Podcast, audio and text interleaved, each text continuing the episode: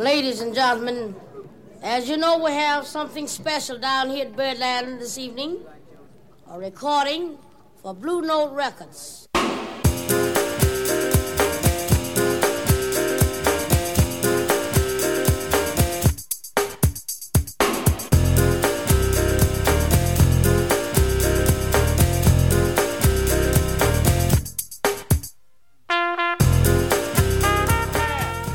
哟，我是尽量保持真实的 West 陈，这里是 Hip Hop，这里是 The Part。那今天呢是 High Beast Radio 的 Solo Session。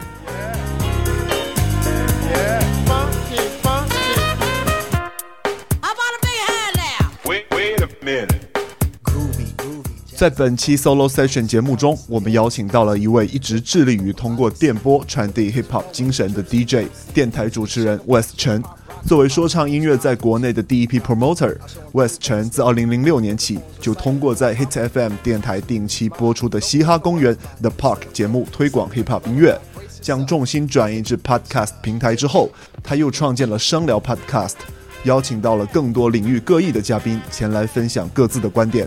从他第一次拿起麦克风，迄今已经过去了足足十五年。West Chen 与我们分享了他成长于美国时期，通过 hip hop 电台获取新歌的经历。电台在美国音乐产业中的重要性，以及如何影响他开启嘻哈公园和声聊两档节目的。除此以外，Wes 也提及了主持电台节目以及自制 Podcast 频道之间的区别，关于对话节奏、观点输出以及在采访对谈中他会运用的一些小技巧。下面就让我们跟随 West 陈的视角，回看至今想起仍然会令人感到温暖的电台时代。聆听 hip hop 音乐和不同观点的交锋是如何在电波的世界里发生的。我出生在洛杉矶是一九七九年，然后那个时候上的学校黑人同学也比较多，然后 hip hop 应该还属于一个比较地下的音乐风格，但是一下子就不光是我身边的朋友啊，包括我哥，他的同学们什么的开始听 hip hop 了。西海岸的什么 DJ Quick 啊，这个，但是那个时候没有网络吧，所以要么是电台，要么是看 MTV，只有一些专门放 Hip Hop 的时段在 MTV。那个时候有 UMTV Raps，但是平时他根本就不会放 Hip Hop 的东西，然后也会看 BET，BET 是美国黑人娱乐电视台，他们就会放的更多嘛 Hip Hop 的音乐，然后电台。后来也也会有专门放 hip hop 电台，呃，但是呃也会听，就是那些电台在每周末深夜里的时候，会有一些比较地下的那个那种 hip hop 的的节目。那个时候，比方说 Jay Z 第一次出现在电台，M M 第一次出现在电台，Nas 什么的这种人，现在都是大牌，都是主流。但那个时候，你。他们刚出道的时候是在这种夜里的这种比较 underground 的的电台节目里听到的。呃，美国 L A 那边有两个主要的 hip hop 的电台，一个是 Power One O Six，呃，另外一个是那个时候是 Ninety Two Point Three 的 B，嗯，现在是那个大家可能比较熟悉的那个 Sway in the Morning，他是有一个搭档叫 Tech Sway and Tech，他们两个人。主持的那就叫的 Swing Tech Show，然后是在夜里可能十二点开始吧，然后那个时候我就拿磁带，会把那个节目给录下来，因为那个只有一周一次，然后那些那个节目里播的歌什么的，包括有 freestyle 的一些环节，就是在平时电台不会听到的东西。在美国电台，尤其是那个时候，是相当重要的一个角色，因为。大家还是通过电台去听到新的音乐，呃，没有网络，要么是电台，要么是电视，也是跟这个音乐整个行业有一种就是商业模式的这种运营，所以那些比较大的厂牌，他们肯定就是花钱让他们的歌被播放在多少次、多长时间在电台里面，所以那些我说的那些晚上的那些 underground 的节目是更重要的一个角色。因为他们不是受这个影响，呃，主要是两个主持人或者 DJ，他们是真的在这个在这个圈子里面，所以他们可以挖掘音乐，他们甚至于可以放一些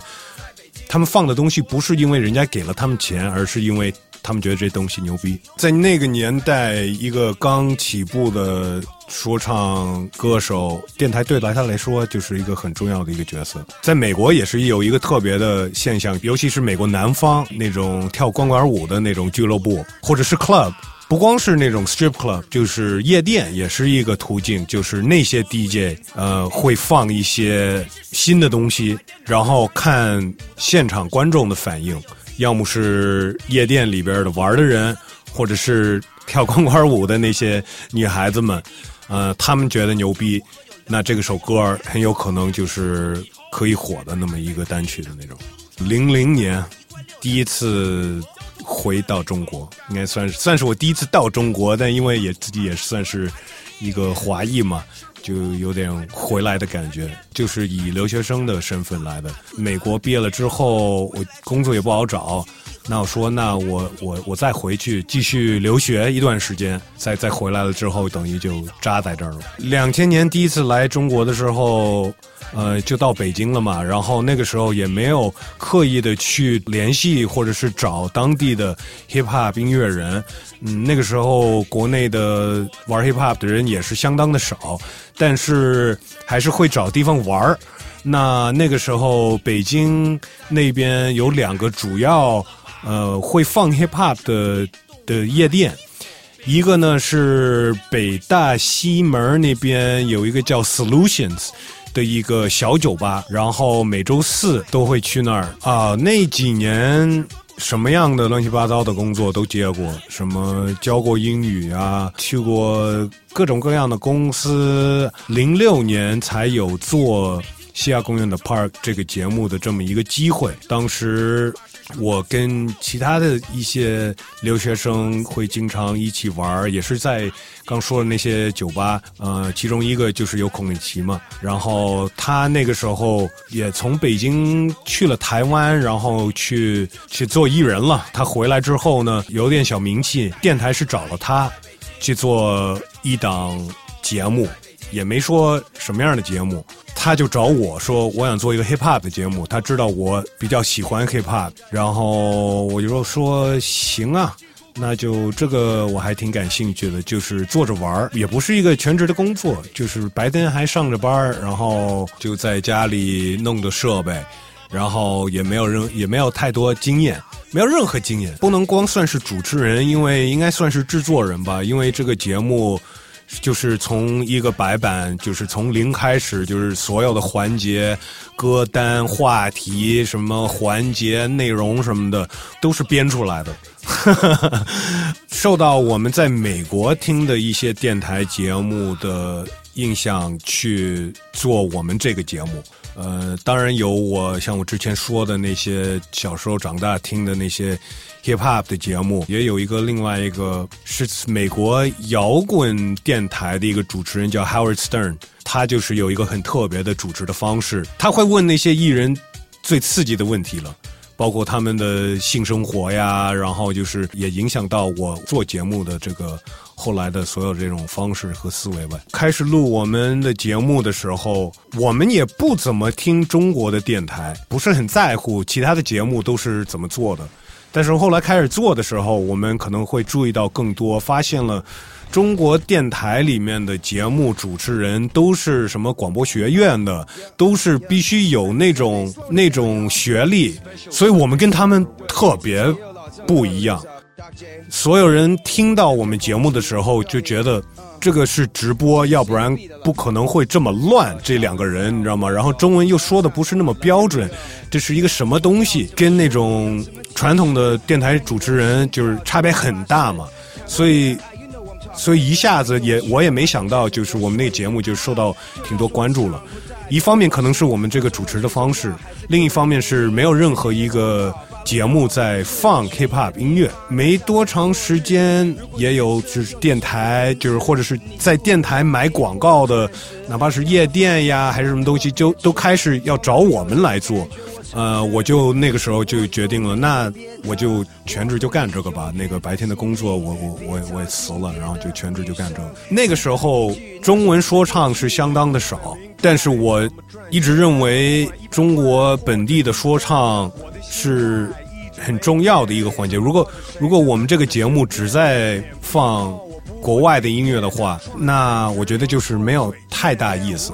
虽然那个电台。是国际音乐台，但我觉得 hip hop 这个东西是，而且我看到慢慢看到国内的这个环境，就是还是很小，是是需要他们需要一个平台，他们需要被推。那那个时候我们就会找办法去推嘛，把我们觉得嗯厉害的那些，请他们首先是放他们的歌。然后有机会请他们上节目做采访，甚至于有时候还会做一些 freestyle 的环节。为了能接触到可能更多我们不知道的这些在国内玩说唱的歌手呢，我们也接受他们可以给我们投稿。然后听众可以就是也可以参与，就是投票选歌然后就这个环节就是一直坚持到现在。我们每一期节目一般都是周四把节目都录完了，交给电台，电台周五会审一遍，然后周六周日就播。我们好几次有。被查到说这个不能说，这个不能播，我有我的要求嘛，所以就是我想放的这首歌，其实没有干净的版本，那我会进去把它变成一个干净的版本，然后就是花很多时间在后期上面，为了我就想放这首歌，你知道吗？Yo，我是 West Chen，，在二零一七年我去了成都，去了重庆，问了大家什么是 Trap，但现在。It's 2021。在二零一八年，应该我就不再跟电台合作了。是这样，我其实早就发现跟电台合作不是特别的容易。呃，后来我们也会接到一些商业合作，但是电台不允许我们，而且电台。在做这个节目，基本上是没有给过任何费用，甚至于我们当时在电台节目比较火的时候，呃，节目被冠名赞助的时候，是我们自己听到了才知道，哦，你们把我们这个冠名给卖了，你也没有告诉我们。但是就一直都知道，电台早晚会被互联网会会代代替了嘛。再说我们跟他们合作也不是那么容易。我从二零一四年就开始把节目传到网上，一七一八年是一个非常关键的一个对国内 hip hop 的那么那么一个时段嘛。华语说唱的增长是一个比较有机的这么一种发展，但是。一七一八年那个时候是感觉是打了激素的那种那种爆炸性的那种发展。那个综艺节目出来之后呢，感觉这个整个行业是受到可以算是千万倍的这种关注，但是同时呢，也有很多我觉得不是那么良好的一些影响。有更多跟这行没有关系的人想拿它挣钱，有很多歌手开始着急，有很多。不懂或者不太尊重这个文化本身的人，就是各种乱七八糟的人开始进来吧。我坚持做我做的事情嘛，能能享受到这个市场的发展的这个这个给我们节目给这个整个行业带来的好处，但我并不需要。完全重新思考我做事我做的这个事情，我这个整个品牌代表的东西。我跟孔令奇也是，我们之间有一些不同的选择嘛。我就说我我没法跟你弄了，要不你来做这个节目，要么我来。他那个时候，那那你来吧，我我还是去去忙着去上节目。那行，那我来，我自己就开始做这个节目。当然，我们还有另外一个主持人大宝，我就跟他一起做了这个节目，做了个半年，还在发到电台。突然间，电台联系了，说：“哎，为什么孔奇不在节目了？”我说：“我跟他都已经商量好了，我们他现在在忙别的。”电台说：“那我们觉得这个还是一个需要偏流行，还是要一些有流行的元素在里面。我们要求他在，那我就直接跟电台说：那你就告诉我最后一天是哪天吧。我也不要求你，就是非得留下我们这个节目。我有点迫不及待了，有这么一天的到来。那那天来了，那我就直接都搬到网网上。”我把它剥光。光光光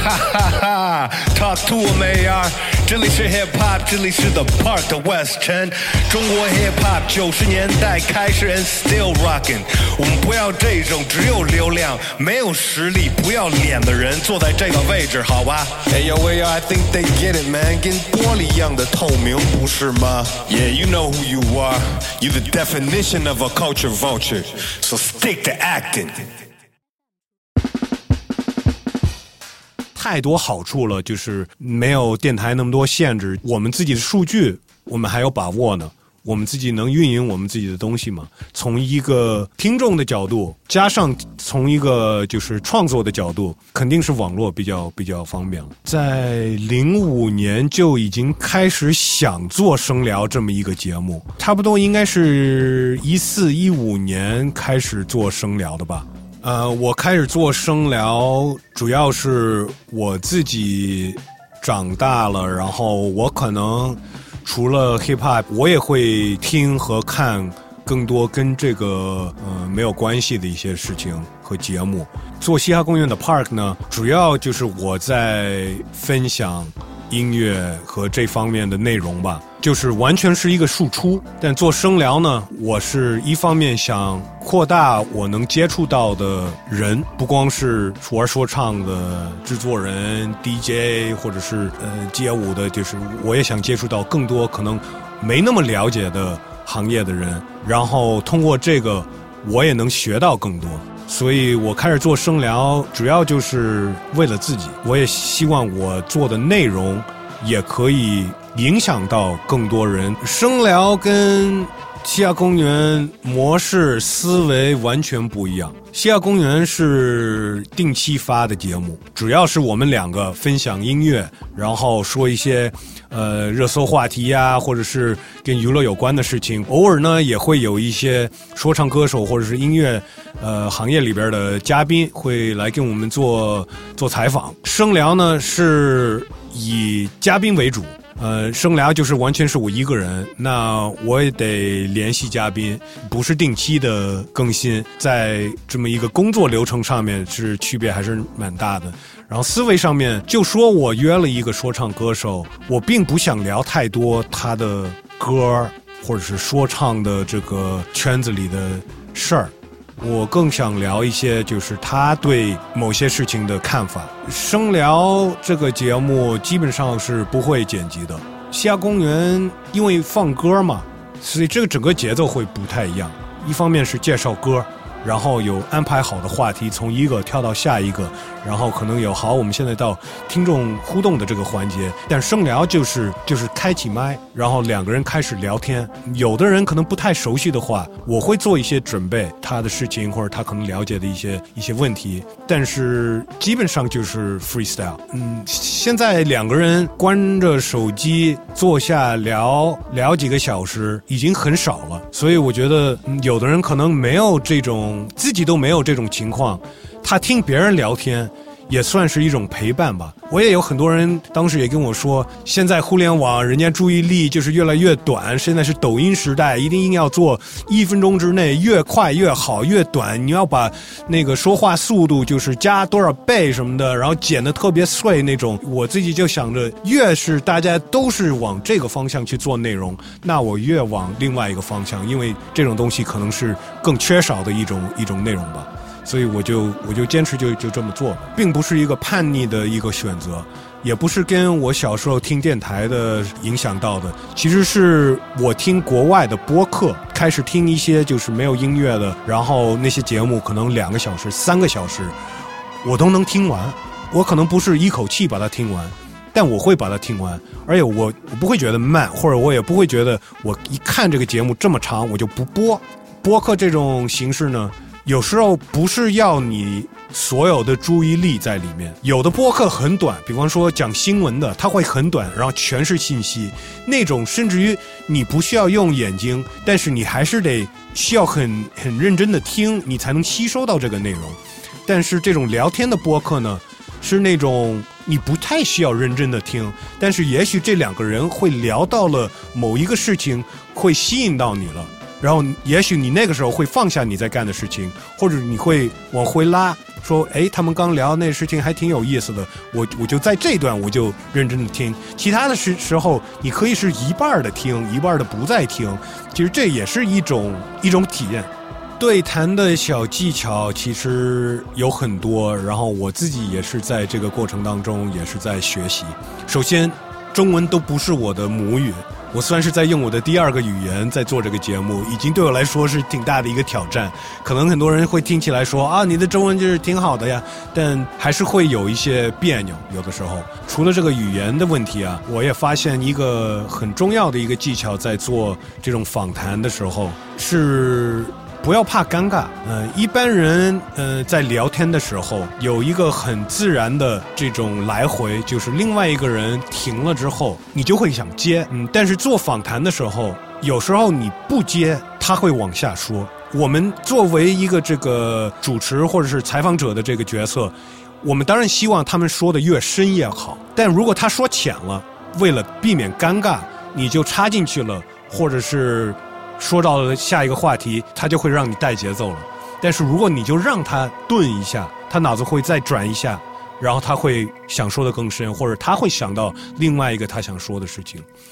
有很多其实嘉宾来的时候给我的印象是是是不是我想象的那个样子？呃，王以太，嗯，他很年轻，但是我跟他录声聊的时候，我发现其实他特别成熟。我有采访过一个在上海生活很长时间的一个老外，叫 Jamie Lawman，原来是上海鲨鱼队的那个现场的那个主持人，然后他中文又特别好，从一个外国人对中国上海就是中国社会的一些看法，也是让我呃挺惊讶的那种。我其实大部分都是为自己问的问题。可能是我对这个人不了解的地方，或者是我好奇他对某一个事情有什么一个什么样的看法。呃，最好呢是和我看的不一样，然后我们可以有一些切磋。这样的话，我觉得才有价值。我我听到更多不同的观点，我自己的观点才能理得更清楚。呃，跟嘉宾可能观点不太。不太核对的，然后说的都有点急了，这是特别能想起来的一个例子，可能也是这个几个嘉宾最熟的一个朋友呢。穿越陷阱的导演 Billy，呃，Billy，我我都忘了我们聊什么事情，但是我就记得聊着聊着就，听众都我后来有有有评论说这两个人怎么都都说急了都，但是没关系，我们经常其实。嗯，还有像小老虎啊什么的，经常在上海，呃，约在一起的。有时候出去酒吧喝酒，然后聊聊什么话题，就他们老说开始辩论了。辩论说说我爱辩论，也不会有什么，就是说真的聊不高兴了。这两个节目绝对是我输出我的想法的途径，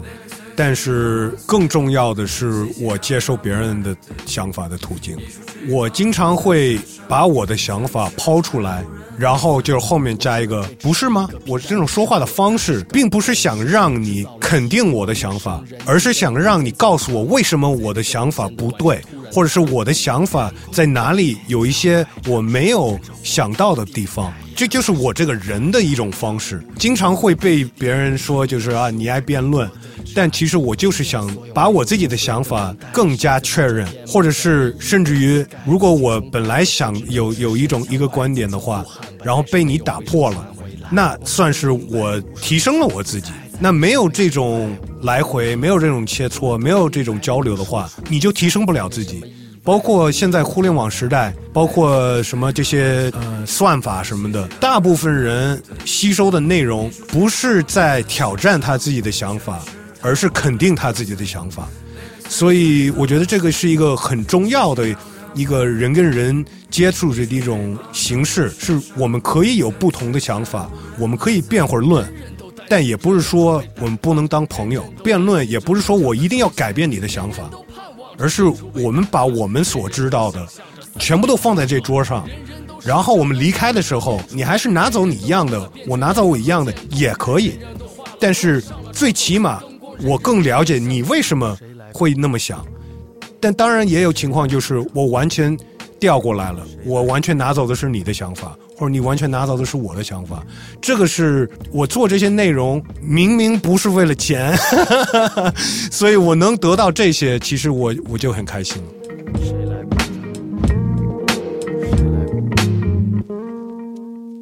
High Beast Radio 是由 High Beast 带来的 Podcast 企划，在这里你可以听到关于音乐、关于时尚、设计以及潮流文化等话题。